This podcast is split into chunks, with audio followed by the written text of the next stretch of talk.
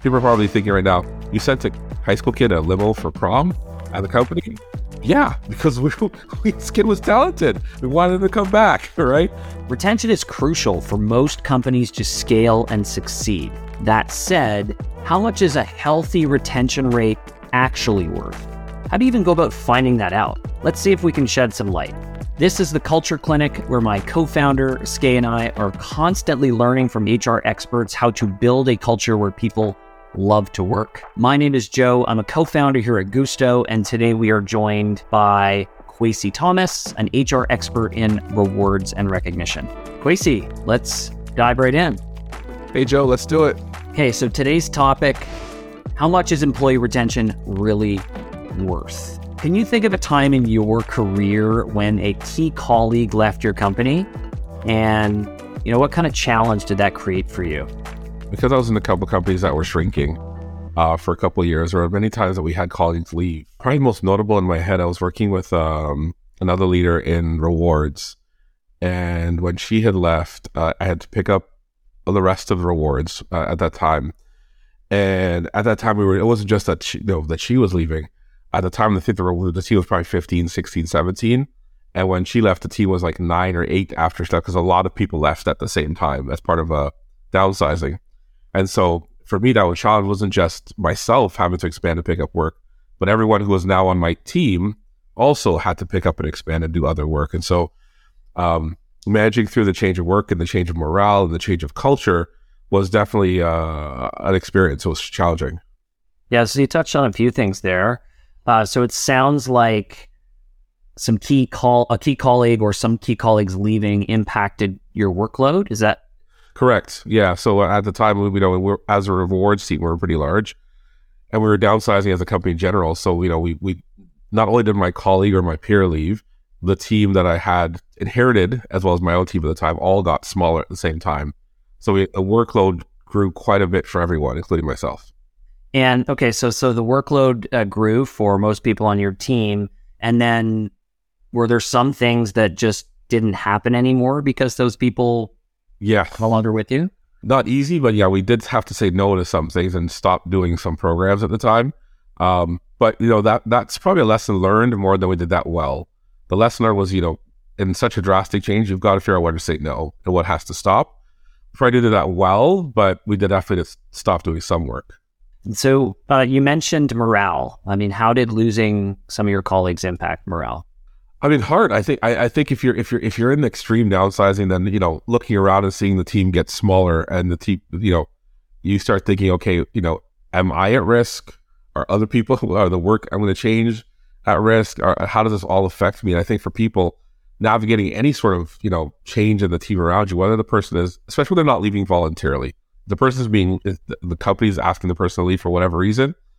There's this, this sense of uncertainty personally and professionally that people go through that's very hard to navigate. And as a leader and, trying to navigate that for your team, it's very it's very difficult. But you know, keeping people engaged, wanting to do the work, wanting to be excited to on the on the work they're doing, giving their best is is difficult in those times.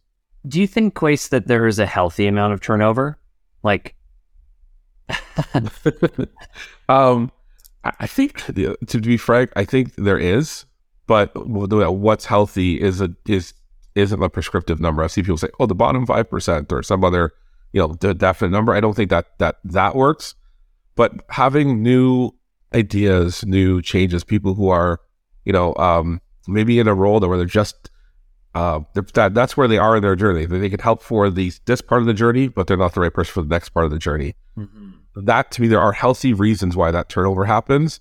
Um, hopefully, it's not just because we can't keep people. No one wants to stay. We're not paying well it's a bad environment. That's just bad turnover. But if it's, you know, for good reasons, you've got people who are growing and learning, who are getting promotions and roles and jobs outside, or you've got people who are just, you know, we're right to help you from zero to a million dollars, but they're the wrong person to lead marketing from a million to five million. And so there's there's good healthy reasons for change and turnover.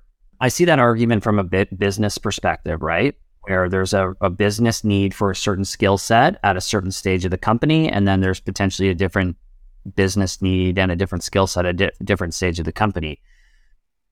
how do you think about nap? Because there's still the human element here, right? Where you're you're working with a person, and relationships have been forged with the organization.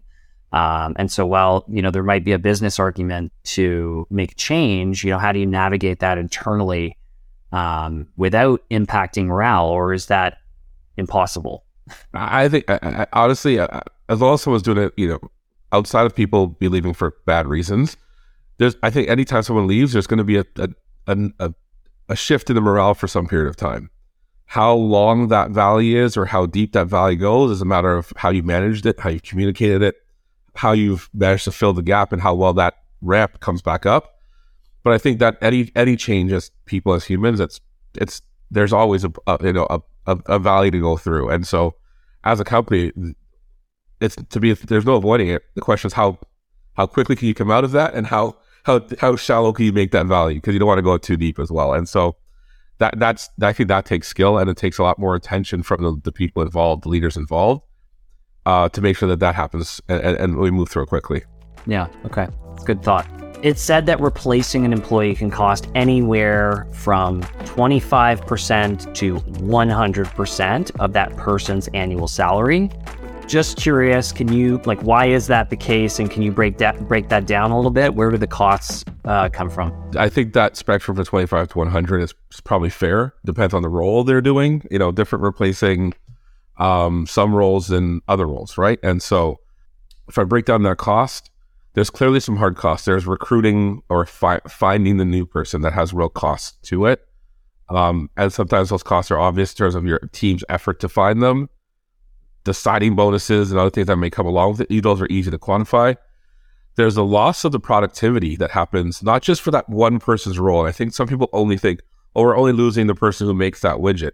No, that that loss is actually some effect of the people around them who are also making that widget, or the manager who's got to spend a bit more time finding and replacing and then ups and then training that new person. And so there are, uh, you know, the hard costs are easier to find. The, the, the other costs are not as easy to find. Um, and if this job takes, you know, a certain amount of trained skills, so sometimes, you know, let's take a, a company building ships. Like you can't just hire somebody off and say, "Hey, great, go go weld that hull together." There's certifications and trainings and things that have to go through before they can do that. And so there is hard costs sometimes to having to upskill the next person that you've already invested in the person before. Yeah, I mean, I guess depending on the role, it could take three, six, nine, 12 months for someone to truly get up to productivity, right? Right. There's um, actually, I think there's there's a, a, a shipbuilding company in Vancouver, um, Seaspan, and they, they they go through pains in terms of certifying their the people who are working on those ships, and so having those people turn over and go somewhere else, it's very expensive because you know they've got an entire team on site and a lab where they teach and certify you to do certain things. Can't replace those people easily. Yeah, and I guess if you lose somebody and um, their colleagues have to pick up the slack, then you know the other people on those team are, I guess, at greater potential of burning out or or having to say no to other things, and so there's some productivity loss and or impact on uh, the greater team, and so you know, with that, how would you quantify the value of retention to other leaders? So the value of retention, um, immediately you should uh, identify the value of replacement is easy to do or easier to do. What does it cost to replace this person, right? Uh, and that one's where most people go. They, they, they go the negative. What does it cost to replace? The one I love articulating is what's the value of actually engaging them and retaining them? What happens if they get better at this or if they're at you know, they've been here for six months. Let's retain them for a year. I get them more productive. And so I look at some of my old clients. Like I have a, a winery I'm involved with, with, and they, they they go through seasonal staff, right? And last year we took the approach, hey, why don't we try to get our seasonal staff instead of having a ton of people with two shifts, three shifts, let's give them, let's retain them and give them as close to full time hours as seasonal staff as we can. And during the off season, if they need hours, let's try to engage them. And what we saw was a tremendous leap in not just the productivity of the people we were retaining, we didn't need as many people because those people, their skill, like what they were able to do, they could do one and a half of what they were doing before. And so articulating the the improvement is harder to do, but I think it's it's well worth going through that that, that exploration. You nailed it. that one took a minute. I'm trying to think of the term, you know, when somebody uh, develops this it, more than sort of like industry knowledge, but they have this specific knowledge of how the company operates, and you you there's no way. Well, you there might be ways to accelerate that for new hires, but there's no time. Nothing beats just spending time at an organization and sort of like learning the nuance of how things operate and knowing knowing A to Z, kind of like, hey, where we keep the things or where do I go to get this? And like all of that adds up to a more productive uh, uh, team member. So, yeah, you're you, Joe. You, I, I I don't even know if there is a definition out there, but you are bang on on that. Like there is a there's this point where some people just become this amazing Swiss Army knives of just knowing, right? And so they can just navigate. You know, you're just like throw them in, and they know they can navigate and adapt and make something successful happen. Um, invaluable organizations. So there are industries where turnover is historically high. And so is high turnover okay if you're in a traditionally high turnover industry? So for example, retail or hospitality, or is it still something you should be working to reduce? I think you always have to work to reduce it. Um, the cost of the cost of offboarding, replacing, or hiring and on and ramping someone is always expensive, no matter what what what your organization or your you know the job types are. So I think every organization has to work to minimize the cost of that cycle, right? And then I think you know we just talked about it for a bit, but um, the imp- increased productivity of someone who's actually been in a job for a while pays off in dividends. So I think I think no matter what industry you're in, you're trying to reduce that turnover cycle, right? Um, if you're accepting, you're just like, hey, we'll just replace them, we'll just replace them. Maybe there are some roles. I'm trying to think of some off the top of my head, but like, uh, you know, lawn lawn care companies replace people a lot, right? Mm-hmm. But at the same time, when you've got some people who actually know what they're doing, can save you half an hour loading the truck and moving on. That's that's still better than replacing people all the time. So I I can't see an industry where you wouldn't reduce turnover as much as you could. Yeah, I think of like a, uh, an industry like retail. We have a number of retail clients where I think that some retail organizations approach uh, turnover almost like a mindset where they look at their staff as well this is going to be their first job and so we don't actually anticipate that we're going to keep them very long. And then as a result they don't necessarily treat their people the way they should be and it's almost like a self-fulfilling prophecy right? Where well they're not going to stay around anyway so why should we do all the extra things? But there are organizations in those industries that are doing things the right way that are investing in learning development career growth and in many instances they are leading their category. And so I'm I'm certain, and love your thoughts that you know I'm certain that there's a there, there's a correlation there. Yeah, there, there has to be, right? You, will see a lot of these organizations. Let's take fast food, McDonald's. Yeah, they go through lengths to make sure people are staying and not just coming in and going out, right? That they've they've got the science of of ramping, you know, hiring and ramping, et cetera, down very well but they have a ton of programs to keep people engaged and wanting to stay for just that reason. Um, you, you, want to minimize the cost of that cycle, and retail's no different. I think you know once you've got somebody in retail who knows how to work your point of sale, who knows how to receive your stock, how to how to display your stock on the floor, how to answer customer questions, how to open, how to close. Once you've got all that into someone who knows what they're doing, replacing them with someone else who's going to have no idea how to do half of what I just said yeah, it cannot be good for your productivity. You want to keep them. Yeah, I mean, you mentioned uh, McDonald's. It's interesting. They've got McDonald's University. And while I only understand what they're doing at an arm's length, my sense there is that they're showing people a path to career growth, right? So that on day one, that they know that there are stepping stones and they can stay with the organization and, and, and continue to learn and grow. So it's pretty impressive what, what McDonald's has done there, right? Wildly impressive, right? And it took, I think, someone listening to a podcast like this kind of going, I should retain people more. no, but really and truly, somebody had to have that brave conversation, being like, I know we're fast food. I know we hire really quickly and people go in and out. But what would happen if we just invested in keeping people?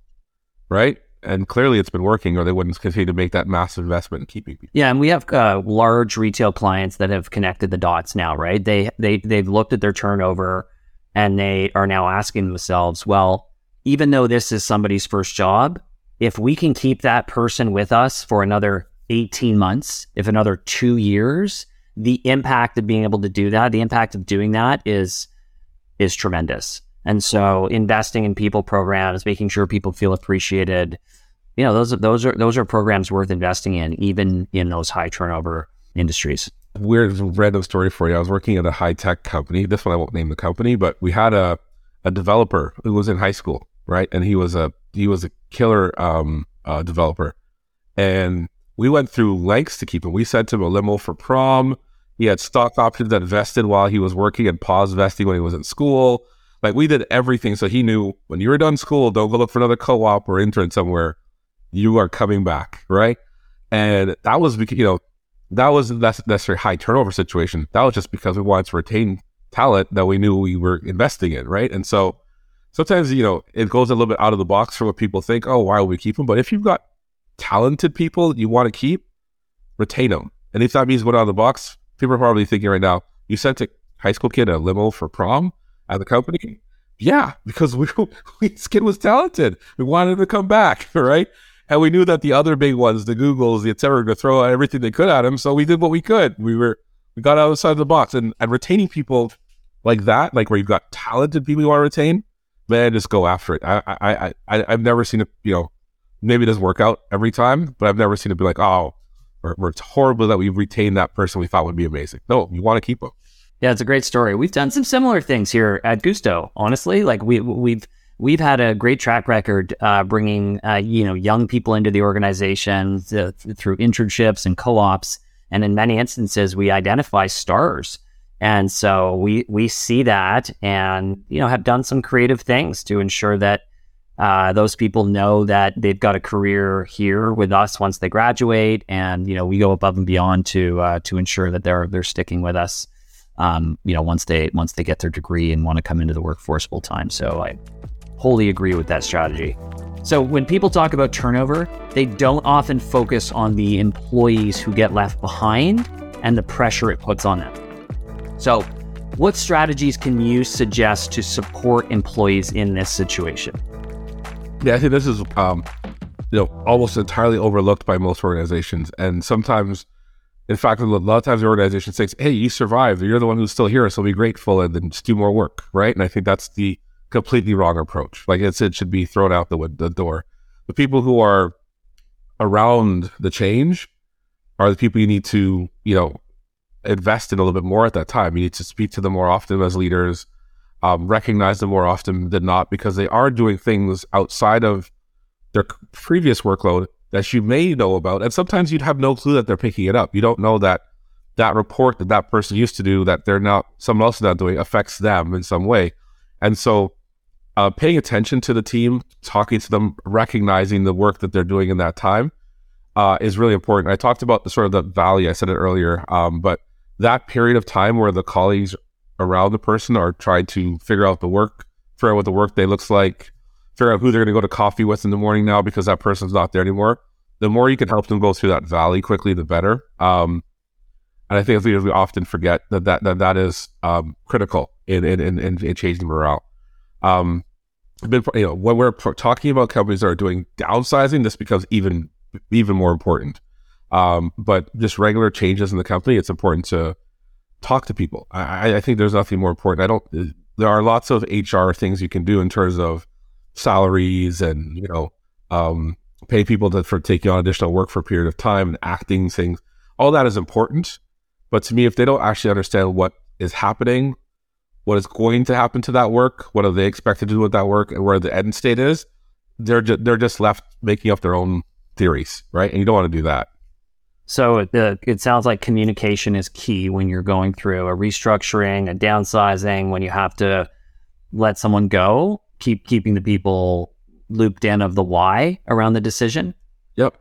And, and what you're going to do. Like, are, are, we backfilling this role? Are we, are, are we, am I supposed to just do this job for the next four years while we just take on the savings as the big old bad company that just doesn't have less, one less, ha- one less headcount? All of that's important to talk through so the, the employees know what, what's, what's going on. what are your thoughts on this sort of concept of giving employees permission to say no, right? Where it's like, if we if we're asking you to do something else, we understand that you may have to say no to something else. If if we're asking, you know, as a company, if we're asking you to do something more, then we kind of give you permission to say no to something else. What, what are your thoughts um, around that? Have you heard of this concept? And I've definitely said it a few times. I've definitely heard it a few times as well. No bullshit. I think it's a great thing to say, a great thing to, to tell people out loud, and to let them feel empowered to say no. Uh, I think the real conversation is let's talk about what you can, what we need to take off your plate, and have a conscious discussion, you know, decision that we're going to say no. Most employees aren't okay just saying no to things left to their own devices, right? And so I think it's a good thing to say, but I think the, the more productive conversation is I need you to pick up these four hours of work. I need to find those four hours somewhere else. Let's talk about what we have to take off to find those four hours and do that together. But but I like the saying; it sounds really good. So it's a more of a collaborative uh, approach. Yeah, for sure. And can you imagine like you know somebody else calls you up, the you're you're in marketing, off the sales team calls you up and says, "Hey, can you do this after?" You're like, "No, my person just left. I'm not doing that for you." Yeah, you're not doing that right? So uh, I think it's a great concept, but I think in more practically, we have to actually plan the work with people, actually talk about what work we're doing and plan it. What do you do to retain your high performers? Are you doing anything different than what you're doing with everyone else? Just love to get your thoughts on that. Yeah, I mean, I've been in some situations, especially in high tech, where you know the the, the broad you know theories and talking points will say you know everybody's you know treat them all the same and they're all doing a great job. But the truth is, in, in of these companies, you're going to have some high performers who are outpacing and have an or have a larger impact to the company. And for for that portion of the team, uh, maybe you're not creating special programs, but you're investing differently. You might be paying at a higher bed. You might be doing bonuses differently. You might be making sure they're on the the product the projects that they maybe want to be more engaged in. But I think ignoring the fact that you have high performers that need to be retained in a different way is just um, you know it, it, it would be kind of silly. You, you you have people who are performing. You have high performers. You know who they are. They're easy to name.